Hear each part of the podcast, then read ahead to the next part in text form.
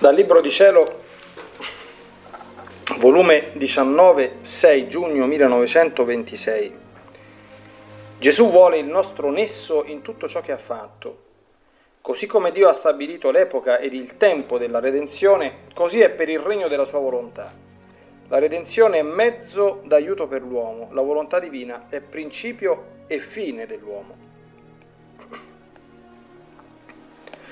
Stavo secondo il mio solito facendo i miei atti nella volontà suprema e cercavo di rintracciare tutto ciò che fece il mio Gesù, la mia mamma celeste, la creazione e tutte le creature. Ora, mentre ciò facevo, il mio dolce Gesù mi aiutava a farmi presenti tutti i suoi atti che io omettevo di rintracciare, non avendone la capacità. E Gesù, tutto bontà, mi faceva presente il suo atto dicendomi, Figlia mia, nella mia volontà tutti i miei atti sono tutti presenti, come schierati fra loro. Guarda, qui ci sono tutti gli atti della mia infanzia, ci sono le mie lacrime, i miei vagiti. C'è pure quando piccolo bambinello, passando dai campi, coglievo i fiori. Vieni a mettere il tuo ti amo sui fiori che colgo e sulle mie mani che si stendono a coglierli. In quei fiori era te che guardavo, era te che coglievo qual piccolo fiorellino della mia volontà. Non vuoi tu dunque farmi compagnia a tutti i miei atti infantili? Col tuo amore contrastullarti meco in questi atti innocenti? Guarda di seguito. C'è quando piccolo bambinello, stanco dal piangere per le anime, prendevo brevissimo sonno. Ma prima di chiudere gli occhi volevo te per riconciliarmi il sonno. Volevo vederti prima baciare le mie lacrime con l'imprimere un tuo ti amo in ogni lacrima e con l'anenia del tuo ti amo farmi chiudere gli occhi al sonno. Ma mentre dormo non lasciarmi solo, ma aspettami che mi svegli, affinché come hai chiuso il mio sonno, così apro la mia veglia nel tuo ti amo. Figlia mia, perché era stabilito di dover vivere nel mio volere, era inseparabile da me. E ad onta che tu allora non c'eri, la mia volontà ti faceva presente e mi ridava la tua compagnia, gli atti tuoi, il tuo ti amo. E sai tu che significa un ti amo nella mia volontà? Quel ti amo racchiude una felicità eterna, un amore divino e per la mia infantile età era bastante a felicitarmi e a formare intorno a me un mare di gioia, bastante a farmi mettere da parte tutte le amarezze che mi davano le creature. Se tu non segui tutti i miei atti, ci sarà un vuoto degli atti tuoi nella mia volontà ed io rimarrò isolato senza la tua compagnia. Invece voglio il tuo nesso a tutto ciò che ho fatto, perché essendo una la volontà che ci unisce, di conseguenza uno deve essere l'atto. Ma seguimi ancora, guardami qui, quando nella mia infantile età di due o tre anni mi appartavo dalla mia mamma ed in ginocchio con le braccine aperte in forma di croce pregavo il mio celeste padre perché avesse pietà del genere umano e nelle mie braccine aperte abbracciavo tutte le generazioni. La mia posizione era straziante, così piccino, in ginocchio con le braccine aperte, piangere, pregare. La mia mamma non avrebbe potuto resistere a vedermi. Il suo amore materno che tanto mi amava l'avrebbe fatta soccombere. Perciò vieni tu, che non hai l'amore della mia mamma, vieni a sostenermi le braccine, a rasciugarmi le lacrime. Metti un tuo ti amo sopra quel terreno dove poggiavo le mie piccole ginocchia, affinché non mi sia tanto duro. E poi gettati nelle mie braccine affinché ti offra il mio celeste Padre come figlia della mia volontà. Fin da allora io ti chiamavo e quando mi vedevo solo abbandonato da tutti, io dicevo tra me, se tutti mi lasciano, la neonata della mia volontà non mi lascerà mai sola, perché l'isolamento mi è troppo duro e perciò gli atti miei aspettano i tuoi e la tua compagnia. Ma chi può dire tutto ciò che il mio dolce Gesù mi faceva presente di tutti gli atti della sua vita? Se io volessi dirli tutti, sarebbe troppo lunga. Dovrei riempire volumi interi, perciò faccio punto.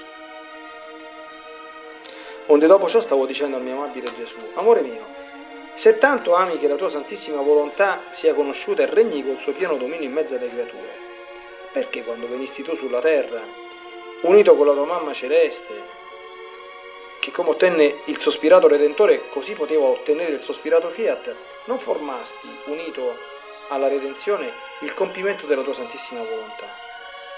La vostra presenza visibile avrebbe aiutato, facilitato in modo mirabile il regno della suprema volontà sulla terra. Invece parlo per mezzo di questa creatura povera, meschina e incapace. Mi sembra come se la divina volontà non dovesse avere tutta la gloria ed il totale trionfo.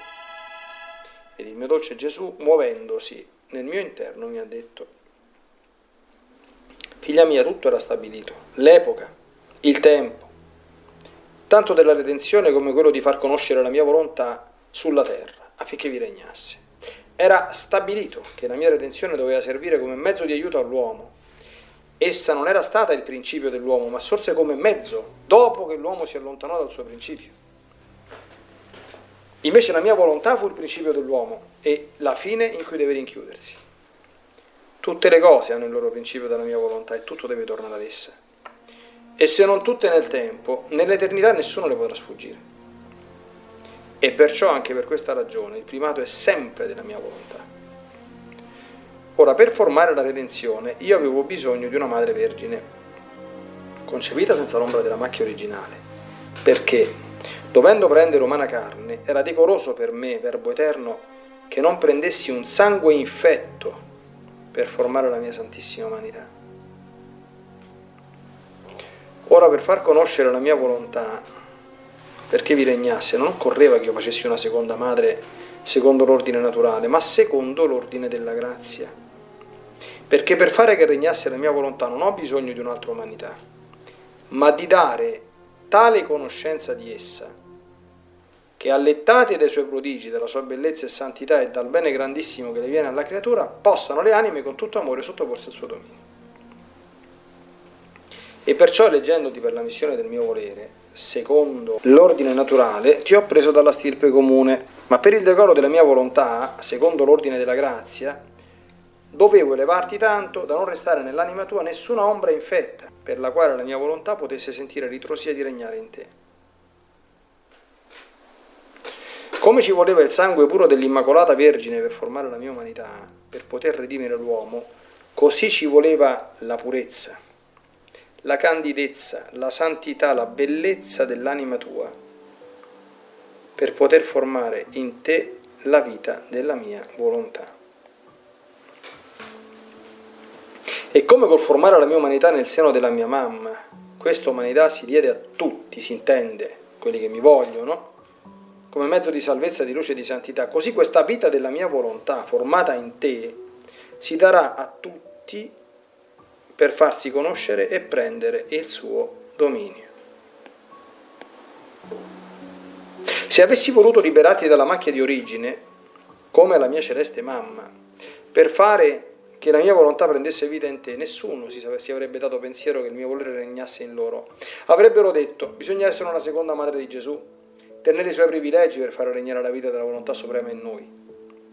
Invece col conoscere che sei della stirpe loro, concepita come loro, volendo lo potranno anche loro, aiutandosi con il loro buon volere, conoscere la volontà suprema, quel che devono fare per farla regnare in loro, il bene che le viene, la felicità terrestre e celeste preparata in modo distinto per coloro che faranno regnare la mia volontà.